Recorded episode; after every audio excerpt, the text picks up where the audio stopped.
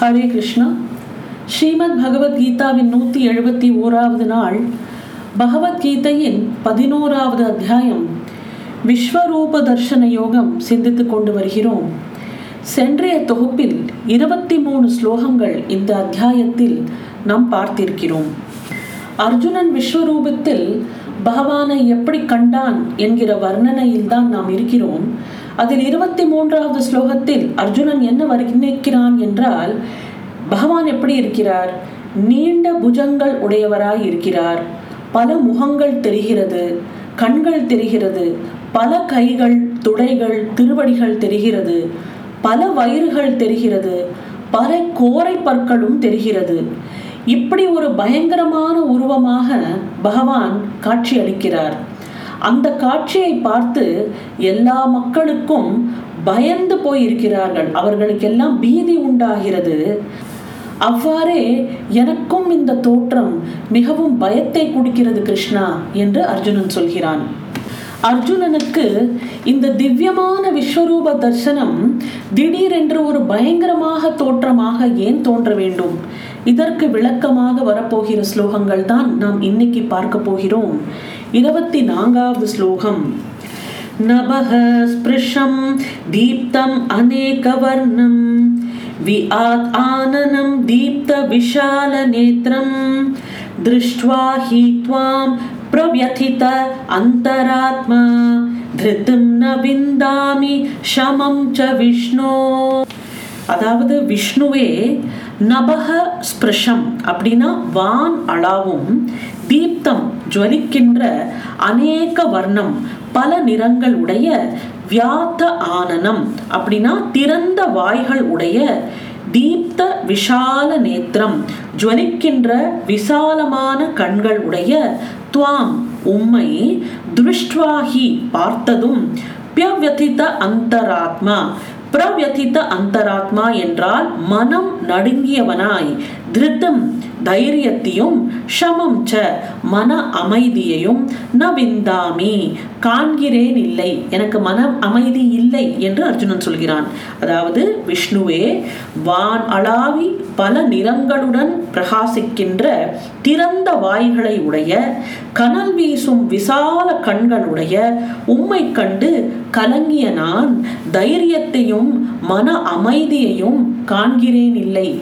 எனக்கு இந்த பயம் ஏன் உண்டாகிறது என்றால் விஷ்ணுவே வானளாவிய பிரகாசமான பல வண்ணங்கள் கொண்டு மிக விரிந்த வாயும் ஒளிமிக்க அகன்ற கண்களும் உடைய உங்களை பார்த்து பயத்தினால் மிகவும் நடுங்கிய மனமுடைய நான் தைரியத்தையும் அமைதியையும் அடையவில்லை.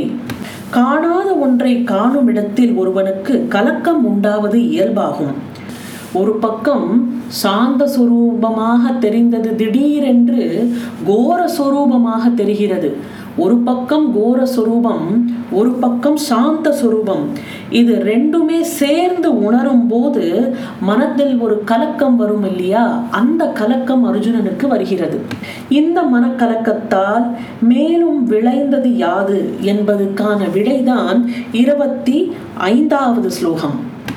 दृष्ट्रां करालानि च ते मुखानि दृष्ट्वा एव काल अनलसन्निभानि दिशः न जाने न लभे च शर्म प्रसीद देव इश जगन्निवास தேவேஷ அதாவது தேவர்களுக்கெல்லாம் ஈசனே திருஷ்டாம் கராலானி அப்படி என்றால் பயமுறுத்துகிற இந்த கோர பற்களுடைய கால அனல சன்னிபானி பிரளய கால அக்னிக்கு ஒப்பானதும் தே உம்முடைய முகானி முகங்களை திருஷ்டுவா ஏவ அதாவது பார்த்த மாத்திரத்திலேயே திஷக திசைகளை ந ஜானே அறிகிறேன் இல்லை ஷர்ம அமைதி ந லபே அடைகிறேன் இல்லை ஜெகன்னிவாச ஜகத்துக்கு ஆதாரமாய் இருப்பவரே பிரசீத அருள் புரிய வேண்டும் அருள் புரிக என்று அர்ஜுனன் சொல்கிறான்.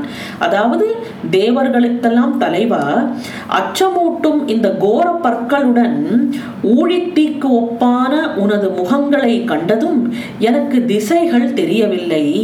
அமைதி அடைந்திலேன் வையகத்துக்கு வைப்பிடமே அருள் புரிக என்று அர்ஜுனன் சொல்கிறான்.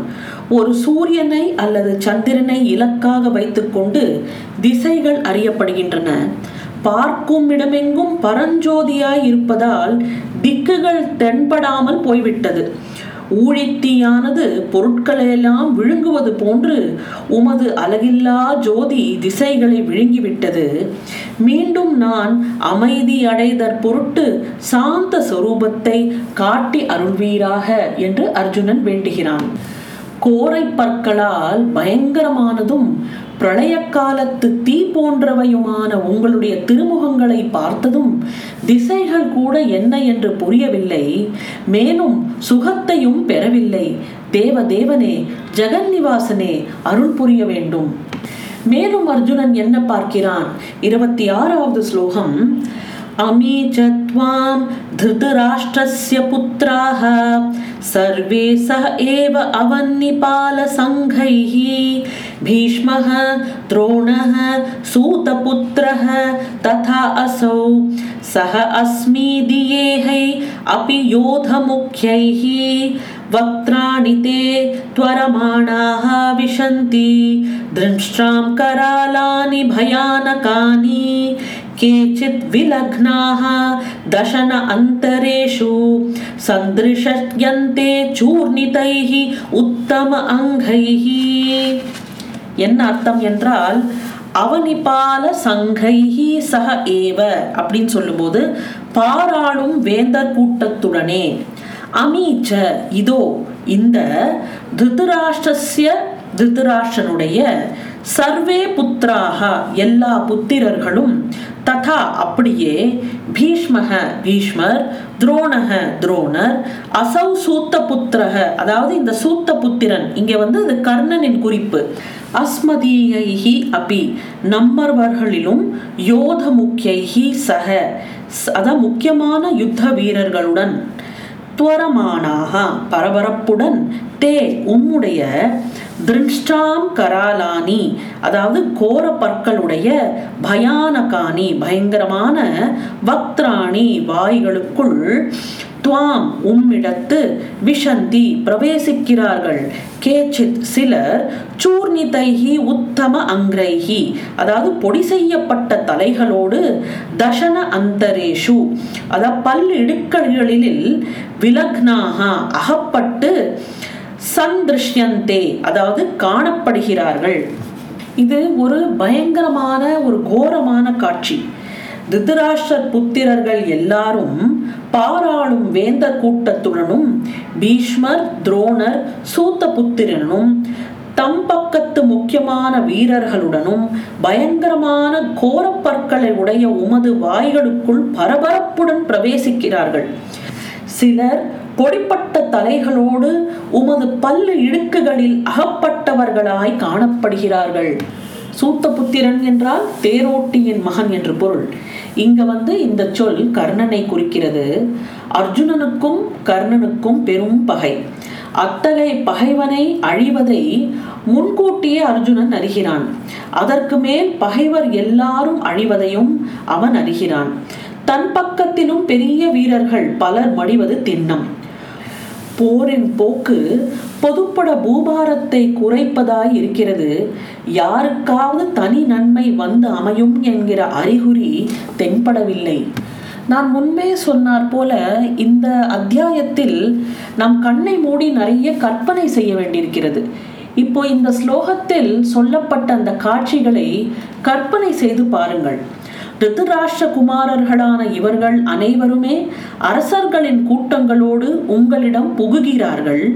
பாட்டனார் பீஷ்மரும் துரோணாச்சாரியரும் அவ்விதமே இந்த கர்ணனும் நம்மை சார்ந்த முக்கியமான போர் வீரர்களுடன் கூட கோரை பற்களால் கொடுமையாகவும் பயங்கரமாகவும் உள்ள அந்த உங்களுடைய வாய்களில் வேகமாக ஓடி வந்து புகுகிறார்கள்.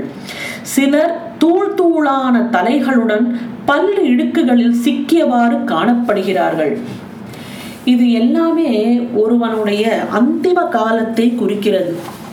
நம்ம எல்லாரும் ஃபேஸ் பண்ண போகிறது அதுதான் இல்லையா? All of us are going to be facing death someday அது ஒன்று தான் நிச்சயமாக நடப்பது ஒன்று. ஸோ அந்த டெத்தை நம்ம ஃபேஸ் பண்ணும்போது அப்படியே பல்லாக்கில் ஏறி யாரும் போக போகிறது இல்லை எப்படி ஒரு நதி சமுத்திரத்தை நோக்கி வேகமாக ஓடுறதோ அந்த மாதிரி நம்ம எல்லாரும் கூட வேகமாக நம்ம மரணத்தை நோக்கி தான் ஓடிக்கொண்டிருக்கிறோம். அந்த சமயத்தில் நமக்கெல்லாம் வரப்போற முடிவு கூட பயங்கரமாக தான் இருக்க போகிறது. எப்படி பகவானின் கோரை பற்களில் இவர்கள் எல்லாம் சிக்கியபடி உள்ளே நுழைகிறார்களோ அந்த மாதிரி தான் நாமும் மரணத்தின் வாயில் போக போகிறோம். இதுதான் உண்மை. இதை கண்டு அஞ்ச வேண்டிய அவசியம் இல்லை.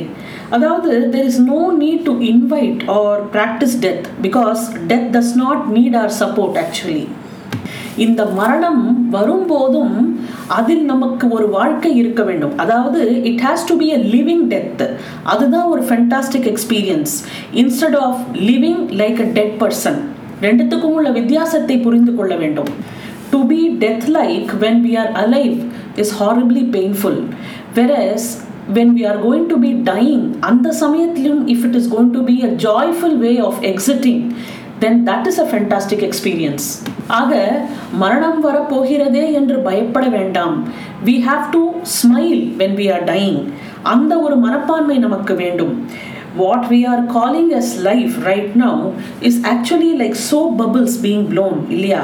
The entire yogic process or the entire spiritual process is to wear this bubble thin. So thin that one day when it actually bursts there's absolutely nothing left and it, it moves from the bondage of existence to the freedom of non-existence when we came into this world இந்த உலகத்தில் நாம் பிறக்கும் போது ஒரு க்ரையோட பிறந்தோம். ஒரு க்ரையோட தான் we came alive but when we go away from this world when we leave this world சத்தமே இல்லாமல் அப்படியே ஒரு இலை ஒரு பழுத்த இலை எப்படி ஒரு பிரான்ச்லேருந்து கீழே விழுமோ சத்தமே இல்லாமல் அந்த மாதிரி சத்தமே இல்லாமல் நாம் சென்று விட வேண்டும்.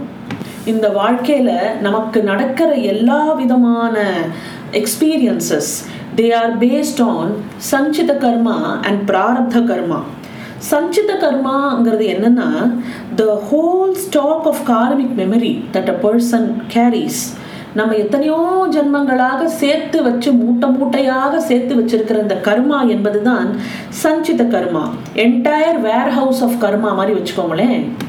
இந்த out of this whole big stock a certain portion is allocated to be handled in a particular lifetime. அதாவது அதுலேருந்து ஒரு போர்ஷனை எடுத்து இந்த ஜென்மாவில் கொடுத்து நீ போய் இதை அனுபவிச்சுட்டு வா என்று பகவான் சொல்கிறான். இதுதான் பிராரப்த கர்மா.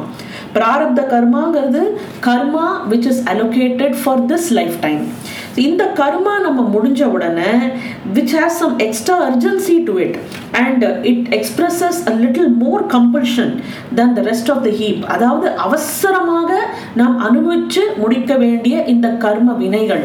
இதுதான் நமக்கு பிராரப்த கர்மாவாக இந்த ஜன்மாவில் வருகிறது. இந்த கர்மாவை நாம் கழித்தே ஆக வேண்டும். உலகில் இருக்கிற எல்லா ஜீவராசிகளும் ஒன்று கட்டாயம் செஞ்சே ஆக வேண்டும். அது இந்த கர்மத்தை கழிப்பது. இந்த கர்மாவை தான் நாம் கழித்து கொண்டிருக்கிறோம்.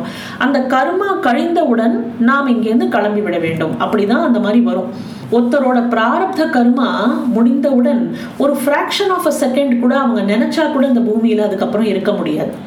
இந்த கர்மத்தை நாம் கழிக்கிறோம்ங்கிற அவேர்னஸோட நம்ம வாழும்போது தான் இந்த கர்மம் நமக்கு கழியும். புதிய கர்மாவை நாம் சேர்த்து கொள்ளாமல் இருக்க வேண்டும். ஏற்கனவே ஒரு மூட்டை கர்மாவை கழிக்கிறதுக்காக பிறந்திருக்கோம். அதை கழிக்கிற ஒரு எக்ஸசைஸில் இன்னும் இன்னும் கர்மாவை நாம் சேர்த்து கொள்ளக்கூடாது. ஏன்னா அப்போ நம்மளுக்கு மூட்டை அந்த பேகேஜ் நம்மளுக்கு பெருசாயிட்டே போகும். இப்போ அதுக்காக how much karma we perform daily and with how much awareness either releases us from our own prarabdha karma and sanchita karma or it enhances the same இதை நம்ம ஞாபகம் வச்சுக்கணும் அதாவது நம்ம அன்றாட வாழற இந்த வாழ்க்கையில கர்மத்தை கழித்து கொண்டிருக்கிறோங்கிற அந்த சிந்தனையோட நம்ம வாழ்ந்துட்டோம்னா புதிய கர்மா நம்மளை வந்து சேராது. எதுவா இருந்தாலும் இது என்னது இல்லை இது என்னை சேர்ந்தது இல்லை அப்படிங்கிற ஒரு தாட்டோட வாழும்போது புதிய கர்மா நம்மளை வந்து ஒட்டாம நம்ம பார்த்துக்கலாம். இருக்கிற இதை நம்ம கழிச்சுட்டோம். We just have to spend all the karma so that we are not left with any balance இப்போ ஒரு நேச்சுரல் கோர்ஸ் ஆஃப் லைஃப்ல even if one live simply in unawareness இதை பற்றிலாம் ஒன்றுமே தெரியாமல் ஒருத்தர் இருக்கார். நிறைய பேர் அப்படி தான் இருக்கா so prarabdha karma will somehow get work out டெஃபினட்டாக அது ஒர்க் அவுட் ஆகிட்டு தான் இருக்கும். With little suffering here and there with little well being here and there little pain here and there little pressure here and there இதெல்லாம் வந்து கழிஞ்சு கொண்டே இருக்கும். ஆனால் we will need to understand and learn how not to create new karma in this life அதாவது புதிய கர்மாவை இந்த வாழ்க்கையில் நாம் ஏற்படுத்தி கொள்ளக்கூடாது.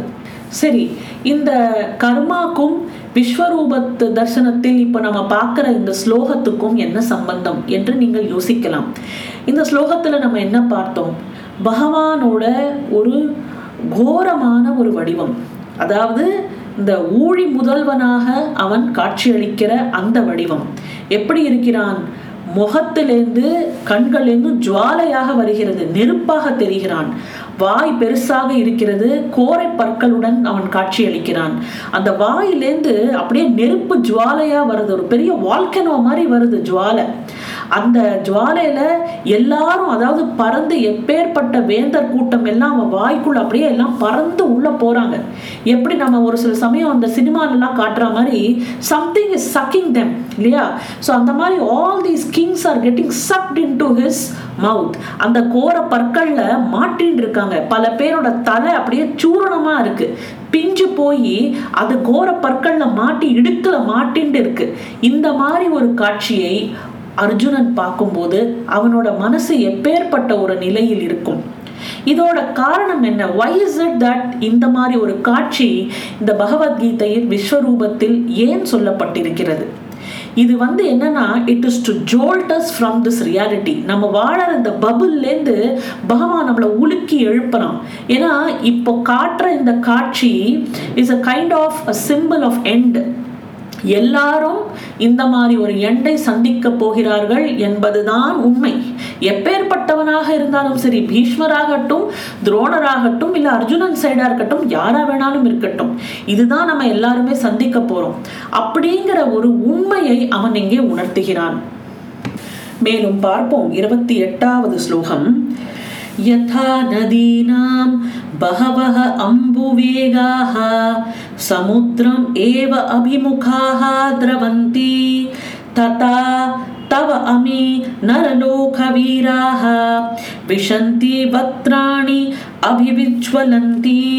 யதா எப்படி? நதீனாம் நதிகளுடைய பகவக அதாவது பல அம்புவேகா விசையுள்ள நீர் பெருக்குகள் சமுத்திரம் ஏவ அபிமுகா. அப்படின்னா சமுத்திரத்தை நோக்கி திரவந்தி பாய்கின்றனவோ? ததா அப்படி. அமி இந்த நரலோக வீராக நரலோக வீரர்கள் அபிவிஜ்வலந்தி. எங்கும் ஜுவலிக்கின்ற தவ உம்முடைய பக்திராணி வாய்களுக்குள் விஷந்தி பிரவேசிக்கிறார்கள்.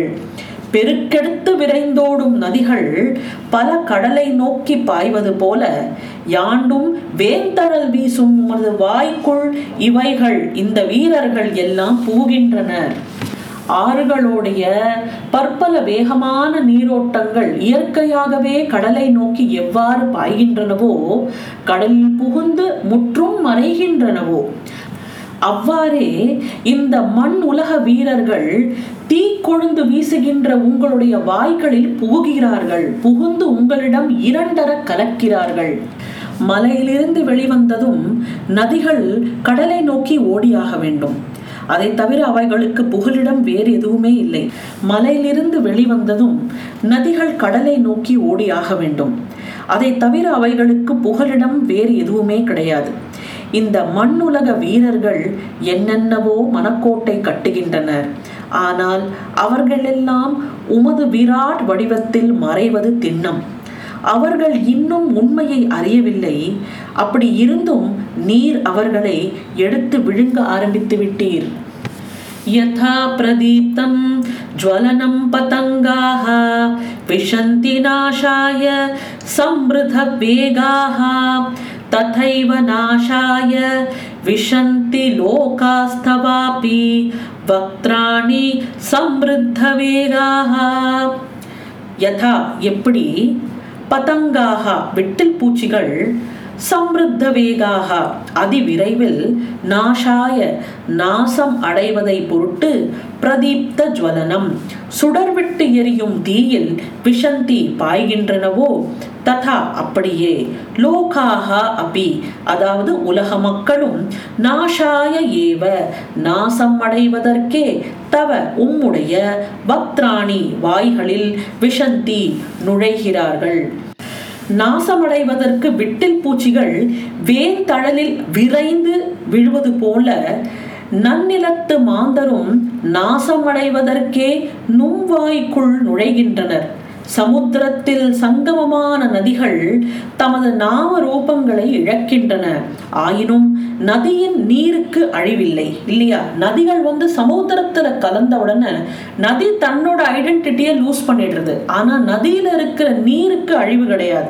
இதேதான் நம்மளோட இந்த உடல் நம்மளோட இந்த ஐடென்டிட்டி விஜயலட்சுமி என்கிற நான்ங்கிற இந்த ஐடென்டிட்டி என் மரணத்துக்கு அப்புறம் இருக்காது. ஆனால் என் ஆத்மா டெஃபினட்டாக இருக்கும். அதுதான் நீங்க ஸோ நம்மளோட ஐடென்டிட்டியை நம்ம லூஸ் பண்ணியே ஆக வேண்டும். இறைவனுடன் கலக்கும் போது நம் மரணம் அடைந்த பிறகு நம்மளோட அந்த ஐடென்டிட்டி என்பது போய்விடும். தீயில் விழும் விட்டில் பூச்சிகள் உடலை இழக்கின்றன. போர் முனையில் கூடிய வீரர்கள் தங்கள் சுபாவத்தால் தூண்டப்பெற்று அறிவை இழந்து உடலையும் இழக்க முந்துகின்றனர். அவர்களை அழித்து புதிய வடிவில் அமைப்பதற்காக அவர்களை திருத்துவதற்காக பகவான் துணை புரிகிறார். அதாவது மரணம்ங்கிறது it is not the end it is the transformation இது வந்து ஒரு process between life and then there is death and then there is again life so டெத்துங்கிறது end கிடையாது. It is just a pause இதுக்கப்புறம் அடுத்த ஆரம்பம். அந்த அந்தத்துலேருந்து தான் ஆரம்பம். அந்தி ஆரம்ப அப்படின்னு சொல்லுவாங்க. அதாவது அந்தத்திலிருந்து அடுத்த ஆரம்பம்.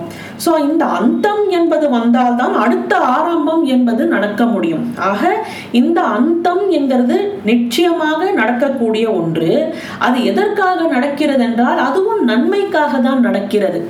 இந்த உலகத்தில் இப்போ இந்த கொரோனா தொற்றினால் எத்தனையோ பூபாரம் குறைஞ்சது. இதெல்லாம் இட்ஸ் அ ப்ராசஸ் இதில் வந்து என்னன்னா அந்த உலக நியதிக்காக பகவான் ஏதோ ஒரு லீலை புரிந்து கொண்டிருக்கிறான். So it is all a process இதுவும் நடப்பதெல்லாம் இதுவும் நன்மைக்கே. இதுவும் கடந்து போகும். ஸோ இது இதில் இருக்கிற நன்மை என்ற என்னவென்றால் இந்த அழிவு வந்தப்புறம் அது வேறு விதமாக டிரான்ஸ்ஃபார்ம் ஆகி திருப்பி ஒரு புதிய உருவத்தை எடுத்துக்கொள்ள போகிறது. ஆக what we need to understand is once there is a deep acceptance of death then life can happen to us in enormous proportions எப்படி என்று நாம் தொடர்ந்து பேசுவோம். பகவத்கீதையின் நூற்றி எழுபத்தி இரண்டாவது நாளான நாளை உங்களை சந்திக்கின்றேன். நன்றி வணக்கம்.